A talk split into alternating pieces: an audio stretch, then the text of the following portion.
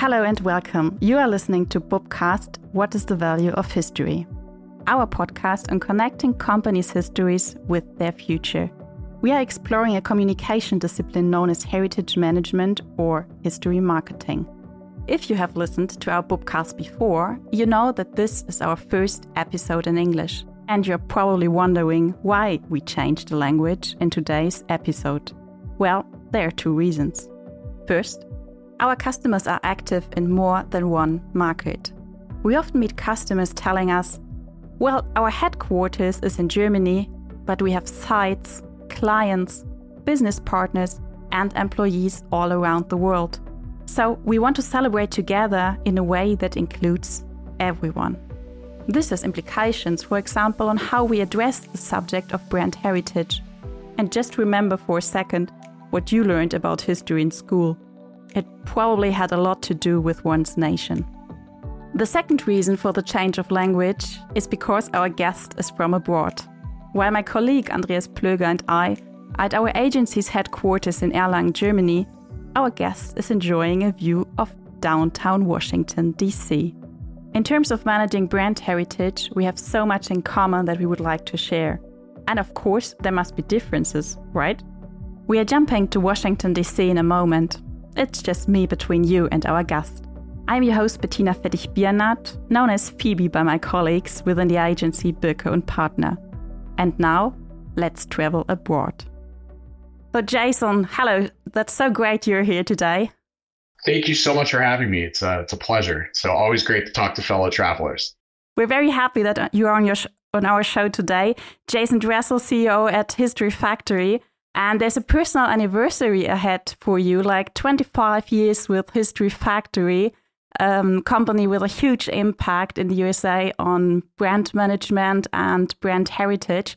And there's so much to talk about. And I'm really happy that we're recording our exchange today.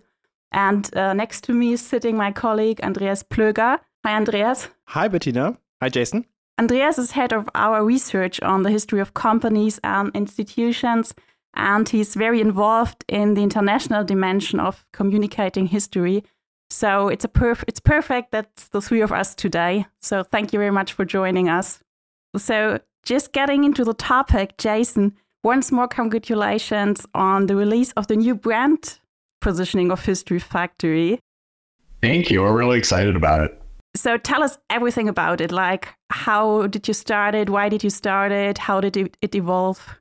Yeah. So for, first of all, again, thanks for for having me me on. Um, and uh, for for listeners who presumably are not familiar with History Factory, we are an agency based here in uh, the United States. Our headquarters is in Washington D.C., but uh, like of course many many agencies these days, we have resources um, all over the country.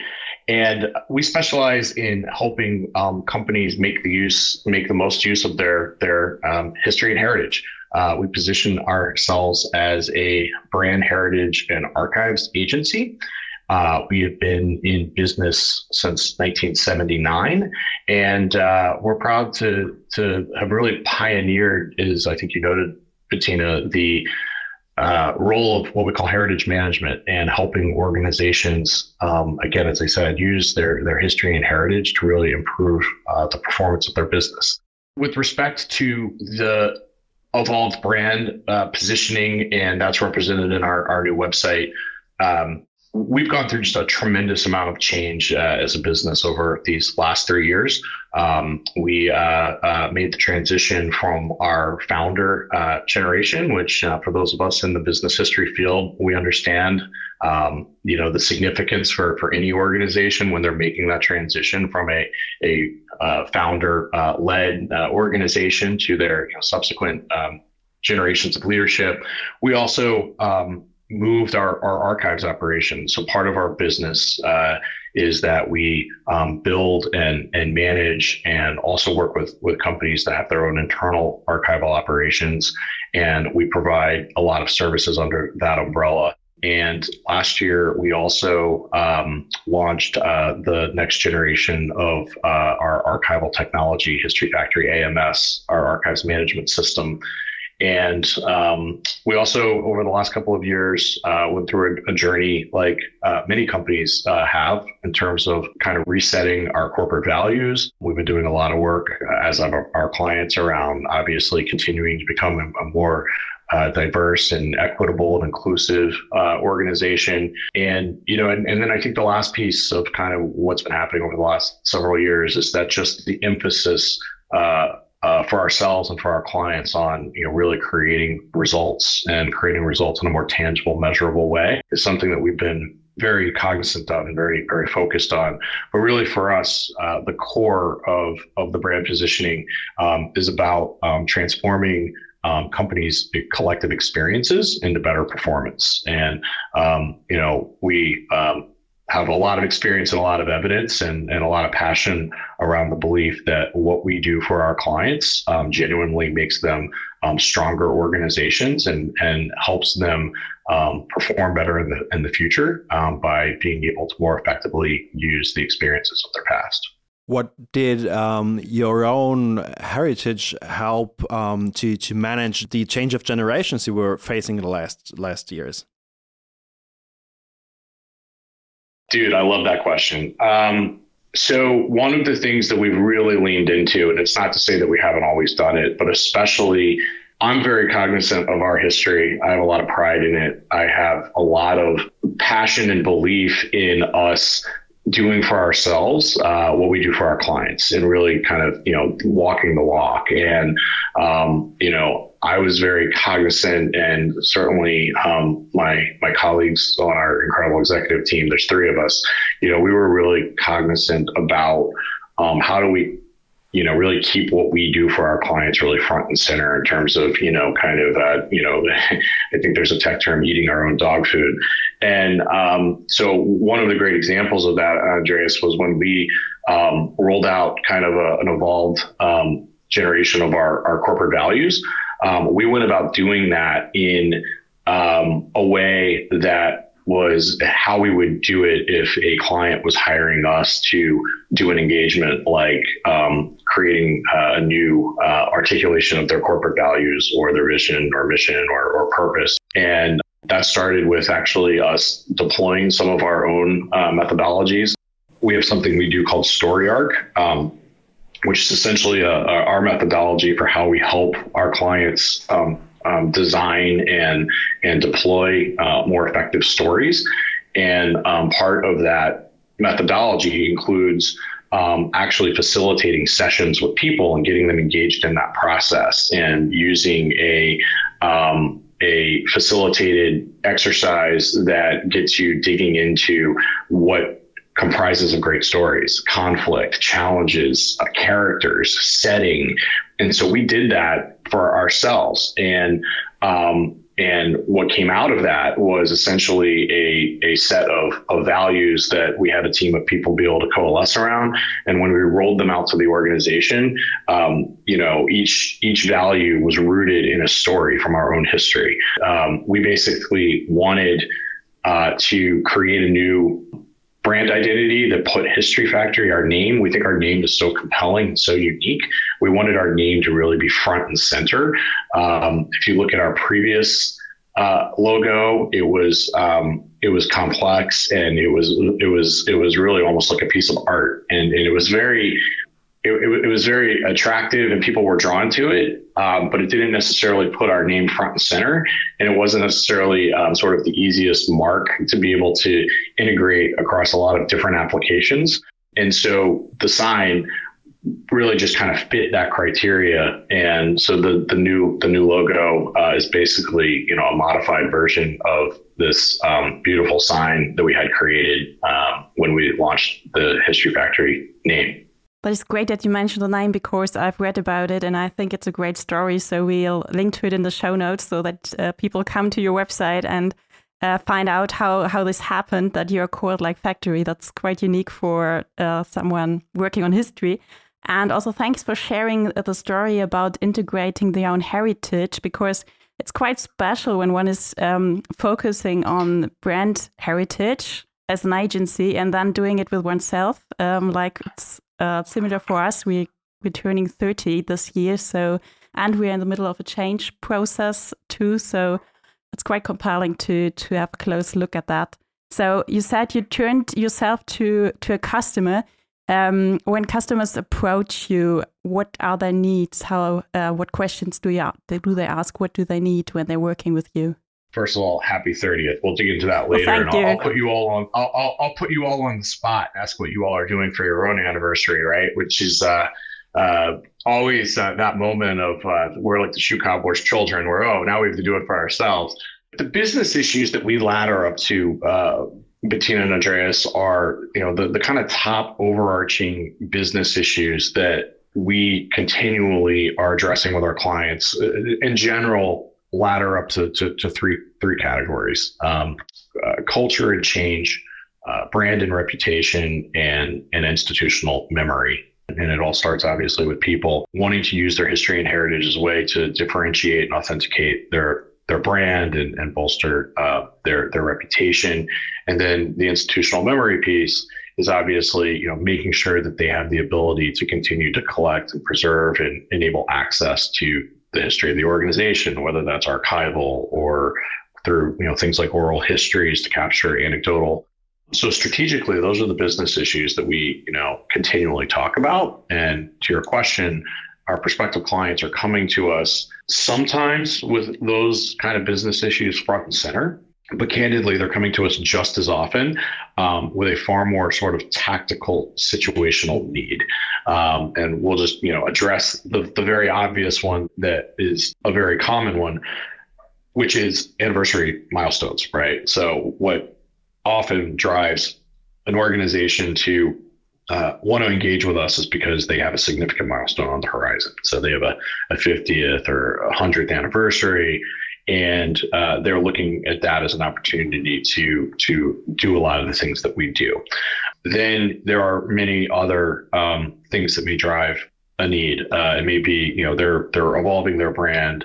Uh, it may be something more tactical, like they're um, dealing with um, change and disruption from like a facilities and real estate perspective. You know, they're they're moving out of a, a corporate headquarters, and that's forcing their hand that they have to deal with the proverbial floor or attic or closet of old stuff that has been there. This that sounds everyone's so been... familiar. Really, I know. I know. Absolutely I know. the same over here. It's really yeah. exactly. So it's like we, we we all see the same thing. It's right. It's like what what are basically the triggers? And so anniversaries, uh, real estate, which also may trigger something like they want a, a visitor center or or an exhibit or you know environmental branding that tells their story. Um, leadership transitions, you know, capturing an era, um, legacy, you know, um, all those things pl- come into play. So um, those are some of the sort of what we call kind of you know situational triggers uh, that, that that are or, or tactical needs. So there's you know as I said, there's kind of the business issues. There's some sort of the situations. And then the third is then just like a, a pure kind of more sort of product centric um, interest, right? Like they want a book, uh, they want a video, um, and so that and, and that that creates sometimes more challenge in a way because you have to kind of back the the prospect up and say, well, why do you want a book and why do you want a video and you know what what is the business value of this going to be?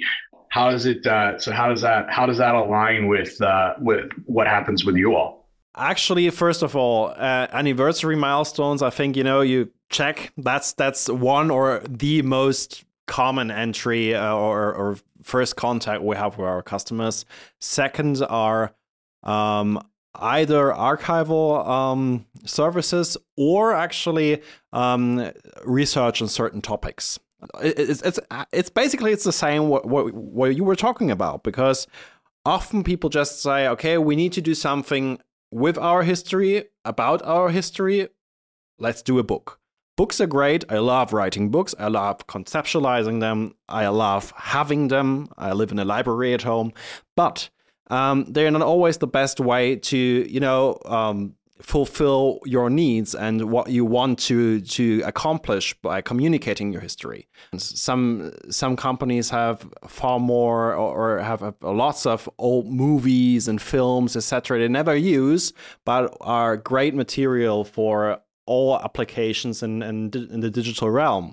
sorry, it, I think it's it's very um, fascinating and important what you mentioned uh, with uh, starting with a product because it's so it's something you can take in your hands if it's a book, but just going one step behind it and asking about the goals and what is going to be important and why this anniversary is taking place, not just because of the number, but also of all the challenges and situations and hopes that are in a company and with the employees and the partners. Of course, history makes you unique, and that is what we're looking for. And if you have similar products about your history outside, then you don't get the full the full power of your of your um, stories, yes, and your heritage. So I very much agree. And that's the basic thing about brand heritage. It's not only about you know, being a historian, being an archivist, it's about being a consultant and a partner and someone you can ask, someone someone to to develop ideas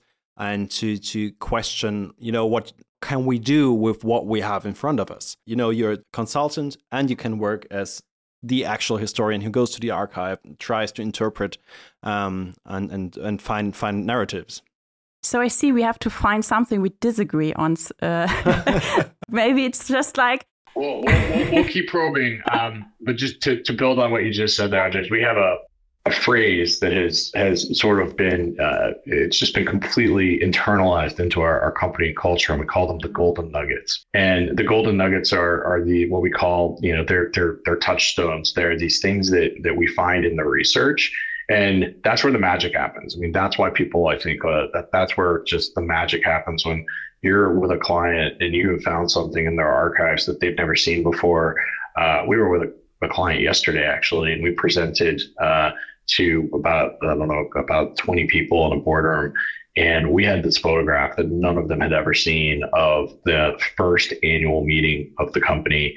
And it was just this elite photograph, like it was taken in Chicago. It literally looked like gangster. I mean, you know, every every every gentleman in in the photograph had a top hat and a cane.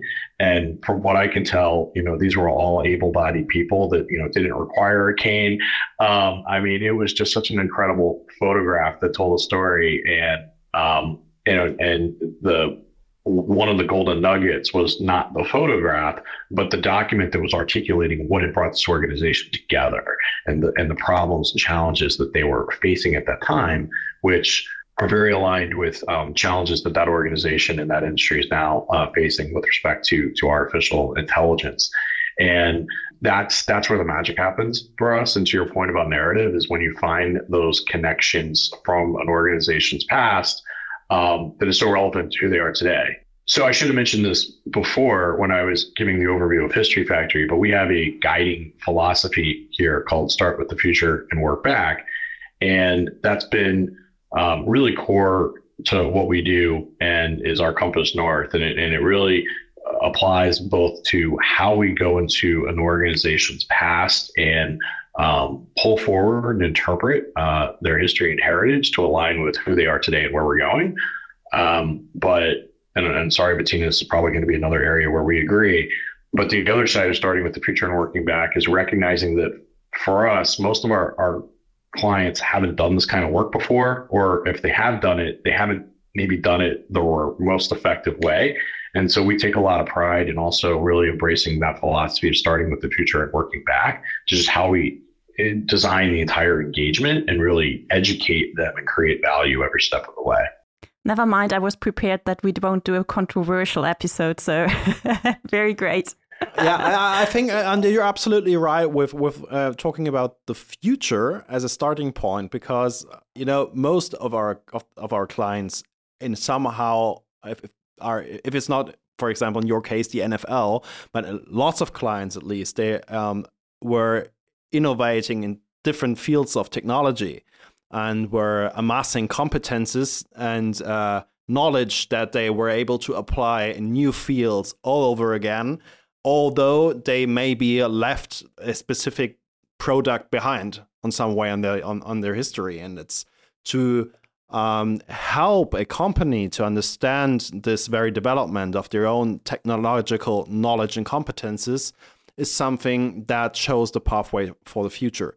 And um, yeah, So it's I'm absolutely uh, absolutely agree with you. It's very important to not to, just to say, well, you know, there are some nice black and white photos of old factories and some well, um, some guys in suits looking at things. Totally, that's not history. Well, and, and I, I suspect that this is also one of the ways you all are evolving with your clients. But to your point about the old guys in suits, uh, or as we like to say, um, male, pale, and stale. One of the real challenges, of course, is that, and our clients are understandably sensitive to it, and we're sensitive to it as well, is that, you know, today's workplace, your, your employees and customers today don't look like what the workplace looked like 50, 75, 100, 150, 200 years ago, obviously.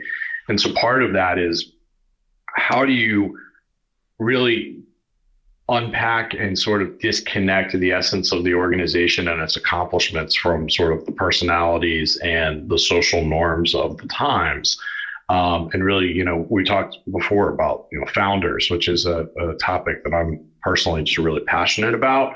Um, there was a, a, body of work uh, that came out of the consulting firm Bain, um, maybe six-ish years ago, which uh, at this point I should probably you know be uh, getting some sort of like referral fee from from Bain, perhaps, because I'm, I'm, I'm always talking about this work of the founder's mentality. And there's a book out there if people want to look it up. It's essentially a, a body of research that uh, Bain conducted that um, concluded that uh, companies, by and large, that are uh, run by founders outperform those that don't, and inevitably, uh, companies hit a a period where uh, they hit a, a, a, stage of stagnated growth, and it's it's called stall out.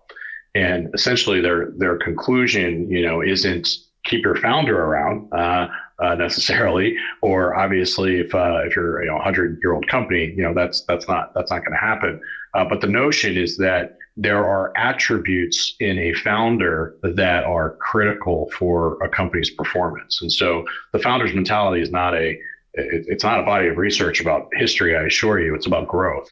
Just one more thing to uh, what was May Pale and Stale, um, great one. Um, I what I really find fascinating about the visual history of companies, there is a it's it's very very predictable normally which kind of photos uh, are to be shown, you know, um, and if you look one one or two or t- take one or two two steps to the side you often find that beyond those official images of people in suits, etc., you find, first of all, the people depicted on those images in very different uh, in their in their everyday um, clothing in work, which is not basically as tight as uh, as the images suggest. The images we find or people are normally using to represent the past don't necessarily represent the past because they represent a certain, you know, conventionality of aesthetics, like how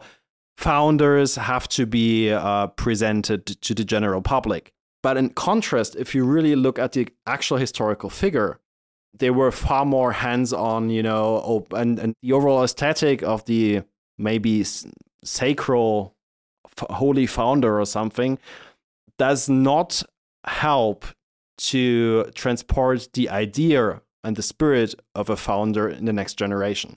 And I think that's an interesting contrast um, where we can help as consultants to actually redefine the narrative about the um, founding figures of a company.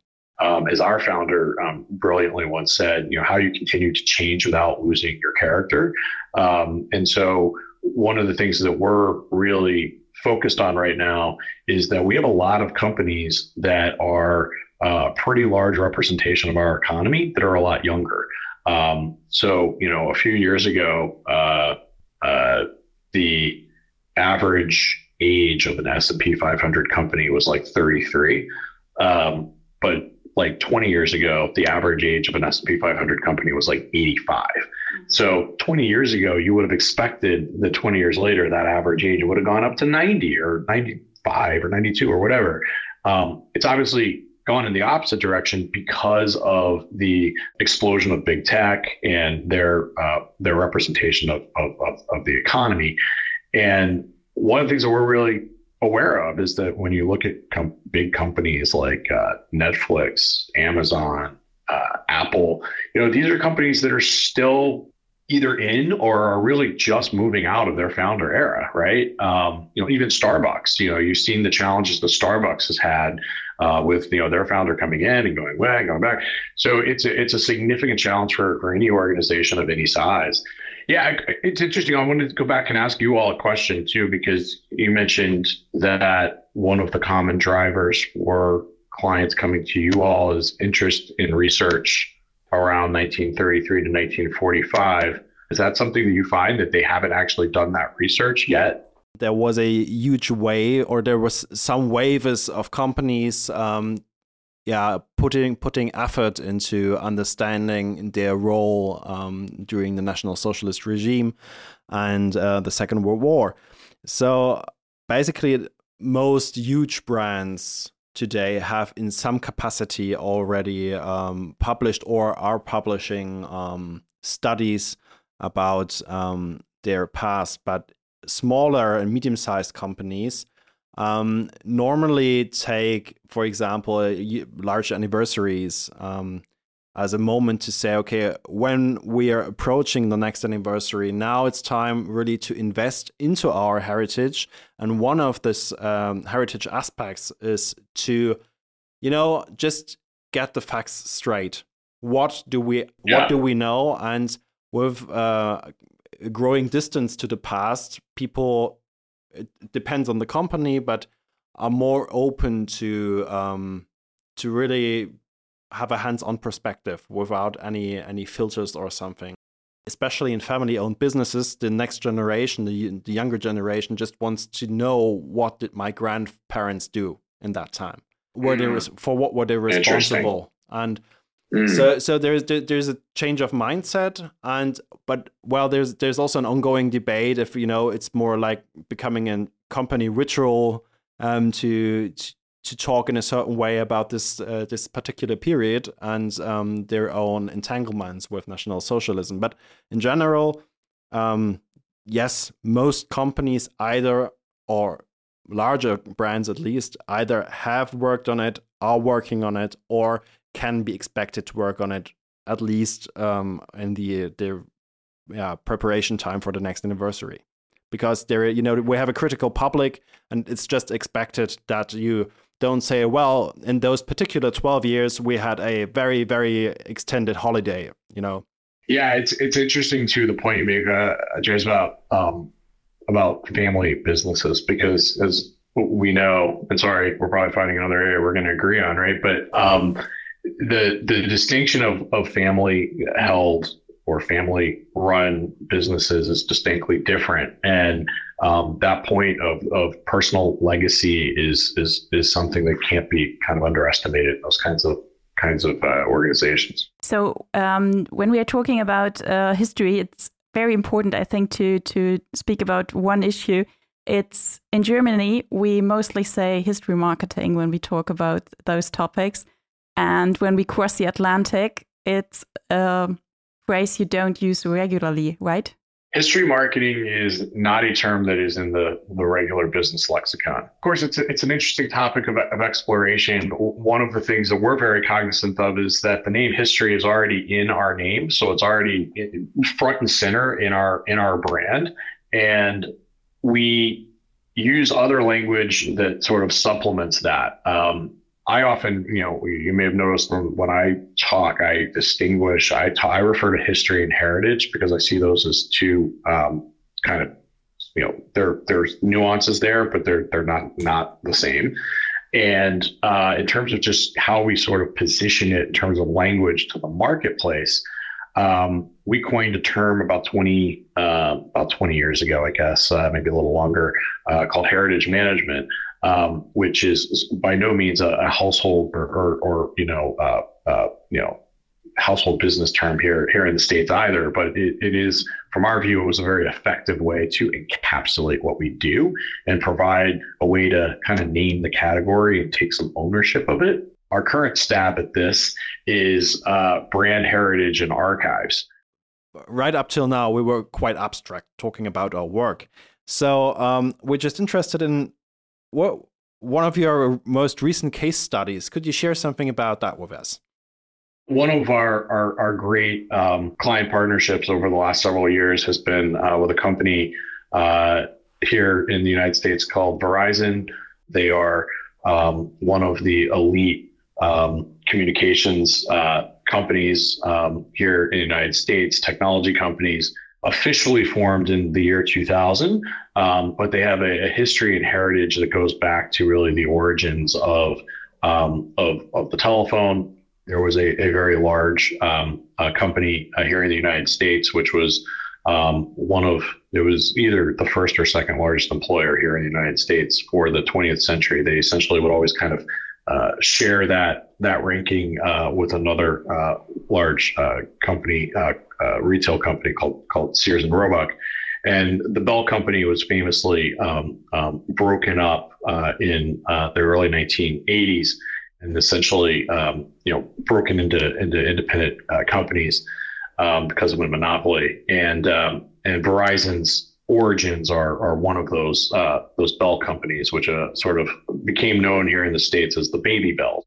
And Verizon, before it was Verizon, was in many ways not positioned for um, for uh, incredible success, given that it was uh, rooted in one of the highest uh, cost and um, markets in the United States. It was essentially uh, representing the um, the Atlantic coast, uh, the the New York metropolitan market. So um, there was a lot of just elements kind of embedded into their business environment that, that, that made it a challenging uh, uh business for growth.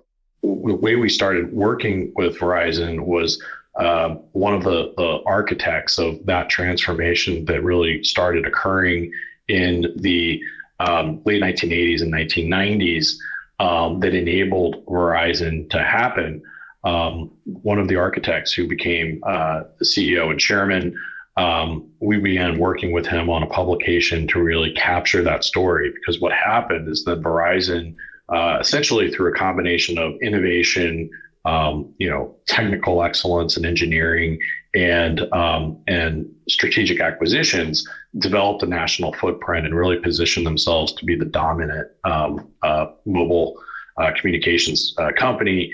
And um, they they essentially built the the most superior uh, network uh, for uh, for communications. And they really have been the elite company in the telecommunications space here in the United States for the last you know, 20, 20 plus years.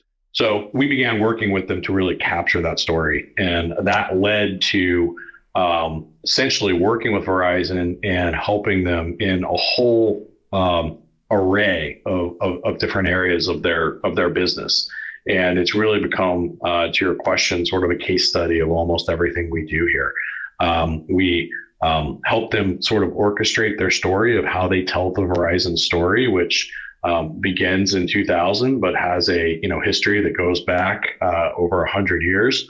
Um, we help them um, essentially build a Verizon 21st century corporate archives that pulled uh, material um, from uh, legacy uh, companies that uh, that were part of the uh, the, the origins of, of the company.